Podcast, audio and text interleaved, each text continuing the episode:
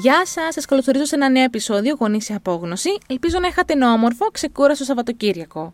Σήμερα θα μιλήσουμε για κάτι το οποίο κάνουμε οι περισσότεροι γονείς, το οποίο έχει μια επιτυχία βραχυπρόθεσμα, αλλά μακροπρόθεσμα μας δημιουργεί πολλά, πολλά προβλήματα. Και δεν είναι άλλο από τη δωροδοκία και τα ανταλλάγματα. Να σας κάνω μια επενθύμηση και για τη Σχολή Γονέων, ένα πρόγραμμα για γονείς, το οποίο περιλαμβάνει περισσότερα από 70 βίντεο on demand, αρχεία και οδηγούς και συζητάμε από νευροβιολογία μέχρι μετάβαση από την πάνα στην τουαλέτα, θετική διαπαιδαγώγηση, πώς αντιμετωπίζουμε δύσκολες συμπεριφορές, ξεσπάσματα, επιθετικότητα, πώς βάζουμε όρια, συνέπειες και άλλα πολλά. Και αυτά φυσικά μπορείτε να τα παρακολουθήσετε στο δικό σας χρόνο και χώρο, δεν υπάρχει χρονικός περιορισμός και η πρόσβασή σας δεν λύγει ποτέ. Λοιπόν, είναι κάτι το οποίο πιστεύω έχουμε δοκιμάσει όλοι μας αγωνεί, τουλάχιστον μια φορά. Θέλεις να κάνει το παιδί σου κάτι και μετά από παρακάλια και αγώνες, του τάζεις κάτι και ξαφνικά, σαν μαγικό, το παιδί δέχεται να σε ακούσει και υπακούει ευχάριστα. Κοίτα, είμαι κι εγώ μαμά νηπίου, το ξέρω και το καταλαβαίνω πόσο εύκολο και γρήγορο είναι να τάξεις κάτι του παιδιού για να γίνει η ζωή σου εκείνη τη στιγμή λίγο πιο εύκολη. Αν δεχτείς να κάνεις μπάνιο, θα σου δώσω γλυκό. Αν μπεις στο αυτοκίνητο, θα σου πάρω το παιχνίδι που ήθελες. Για να είμαι ειλικρινής και εμένα, μου τάξει σοκολάτα, μπαίνω στο αυτοκίνητο και κάνω και δύο τούμπες. Το πρόβλημα ποιο είναι; Έρχεται η επόμενη μέρα και δεν έχεις μαζί σου γλυκό, δεν είσαι σπίτι για να βάλεις τηλεόραση στο παιδί και έρχεται ένα απίστευτο ξέσπασμα. Υπάρχει μια φράση που λέει: Αυτό που παίρνει ένα παιδί μαθαίνει να το περιμένει και μετά το χρειάζεται. Γίνεται ανάγκη. Και όσο μεγαλώνουν τα παιδιά, μεγαλώνουν και οι απαιτήσεις τους. Τώρα είναι σοκολάτα, αργότερα θα είναι ένα παιχνίδι και ίσως αργότερα θα αναγκάζει να πληρώνεις το παιδί σου για να κάνει τα μαθήματά του. Δεν θα είναι αρκετό για πολύ καιρό. Σήμερα δίνεις ένα ευρώ στο τετράχρονο για να δεχτεί να μπει στο μπάνιο, αύριο θα πρέπει να κόβεις επιταγή για να δεχτεί ο έφηβος να κάνει τα μαθήματά του. Δεν είναι λύση αυτή, παιδιά. Δεν εξυπηρετεί καθένα, κανένα εδωροδοκία τουλάχιστον όχι μακρυπρόθεσμα, και ούτε και το ίδιο το παιδί. Το χειρότερο είναι ότι χρησιμοποιούμε συχνά δωροδοκία όχι μόνο για τα απλά και καθημερινά, αλλά και για προκοινωνικές συμπεριφορές. Για να βοηθήσει το παιδί κάποιον να ζητήσει συγγνώμη, να πει ευχαριστώ και παρακαλώ, να μοιραστεί, να συνεργαστεί. Τα παιδιά γεννιούνται με μια έμφυτη θέληση να βοηθάνε. Γι' αυτό και βλέπουμε παιδιά από πολύ μικρή ηλικία να θέλουν να μας βοηθήσουν στις δουλειές του σπιτιού, έξω στον κήπο. Όταν εμείς δίνουμε ανταλλάγματα στα παιδιά για κάτι το οποίο βρίσκεται ήδη μέσα τους, τότε σκοτώνουμε τα εσωτερικά τους κίνητρα. Τότε το παιδί μαθαίνει να βοηθάει, να μοιράζεται, να συνεργάζεται, μόνο αν έχει κάτι να κερδίσει.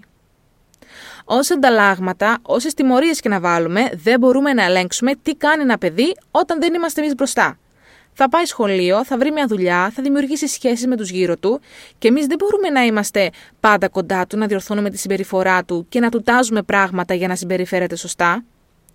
Αυτό που μπορούμε να κάνουμε είναι να καλλιεργήσουμε την αισθηνέστηση, τα εσωτερικά κίνητρα, τον αυτοέλεγχο και την κριτική του σκέψη. Εκτός και αν θέλουμε να τρέχουμε συνέχεια από πίσω τους, να απειλούμε ή να τάζουμε πράγματα για να συμπεριφέρονται σωστά. Ποιος έχει τέτοιο χρόνο και τέτοια διάθεση; Εγώ προσωπικά δεν θα ήθελα να πρέπει να τάζω χρήματα ή δώρα στο παιδί μου για να κάνει βασικά πράγματα και πιστεύω ούτε κι εσύ. Δύο μεγάλα λάθη που κάνουμε όσον αφορά τη δωροδοκία είναι όταν τάζουμε στο παιδί φαγητό για να κάνει κάτι και όταν το δωροδοκούμε για να μάθει να χρησιμοποιεί την τουαλέτα. Το οποίο συμβαίνει συχνά και θα σας πω και το γιατί είναι λάθος αυτό και για τα δύο παραδείγματα. Θέλουμε τα παιδιά μας να βρίσκονται σε αρμονία με το σώμα τους, να ακούνε τα σημάδια που τους δίνει το σώμα τους, είτε αυτό είναι η πείνα και ο κορεσμός, είτε είναι ανάγκη για να κάνει την ανάγκη του. Είμαστε άνθρωποι και κάποιες μέρες είναι πολύ δύσκολες και ίσως να νιώσεις ότι ξέρεις δεν έχω άλλη λύση, θα χρησιμοποιήσω αντάλλαγμα γιατί κανείς δεν είναι τέλειος, γιατί έχεις κουραστεί, γιατί έχεις απελπιστεί. Εντάξει, αλλά σε παρακαλώ μην χρησιμοποιήσεις φαγητό. Θέλουμε να ενθαρρύνουμε τα παιδιά μας να αναπτύξουν μια υγιή σχέση με το φαγητό. Δεν θέλουμε ούτε να θεοποιούμε, ούτε να δαιμονοποιούμε συγκεκριμένες τροφέ. Δεν θέλουμε να μεγαλώσουμε ενήλικες οι οποίοι έχουν μια δυσλειτουργική σχέση με το φαγητό, γιατί αυτό αυξάνει και τις πιθανότητες ανάπτυξης διατροφικών διαταραχών. Σχετικά τώρα με τη μετάβαση στην τουαλέτα, πολλοί γονείς χρησιμοποιούν ανταλλάγματα για να κάνουν ένα παιδί να βγάλει την μπάνα πριν να είναι ουσιαστικό έντιμο το παιδί. Και εδώ έχω μια ερώτηση.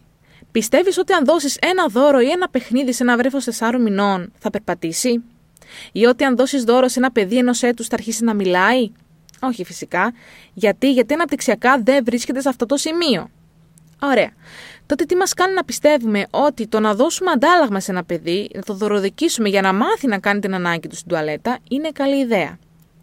Αν σου πω ότι θα σου δώσω 100 ευρώ, αν βγάλεις φτερά αυτή τη στιγμή θα τα καταφέρεις; Όχι, γιατί δεν μπορείς. η μετάβαση από την μπάνα στην τουαλέτα είναι δεξιότητα και το παιδί θα την κατακτήσει όταν θα είναι έτοιμο. Θα μάθει να πηγαίνει στην τουαλέτα δηλαδή επειδή αυτό του λέει το σώμα του και όχι επειδή θα πάρει αστεράκι. Είναι πολύ διελαστικό να τάξουμε κάτι σε ένα παιδί για να υπακούσει και λειτουργεί εκείνη τη στιγμή μόνο. Αλλά θα το δεις ότι μακροπρόθεσμα αυτή η δωροδοκία θα σου δημιουργήσει μεγάλα προβλήματα. Είναι ένας κύκλος από τον οποίο δεν θα μπορείς να βγεις. Αν είναι κάτι το οποίο χρησιμοποιείς, τότε προσπάθησε να βρεις άλλους τρόπους να κάνεις το παιδί σου να σε ακούσει. Αν χρειάζεσαι βοήθεια, είμαι κοντά σου, θα σε βοηθήσω να σκεφτείς και να βρεις τη λύση που ταιριάζει στο δικό σου παιδί.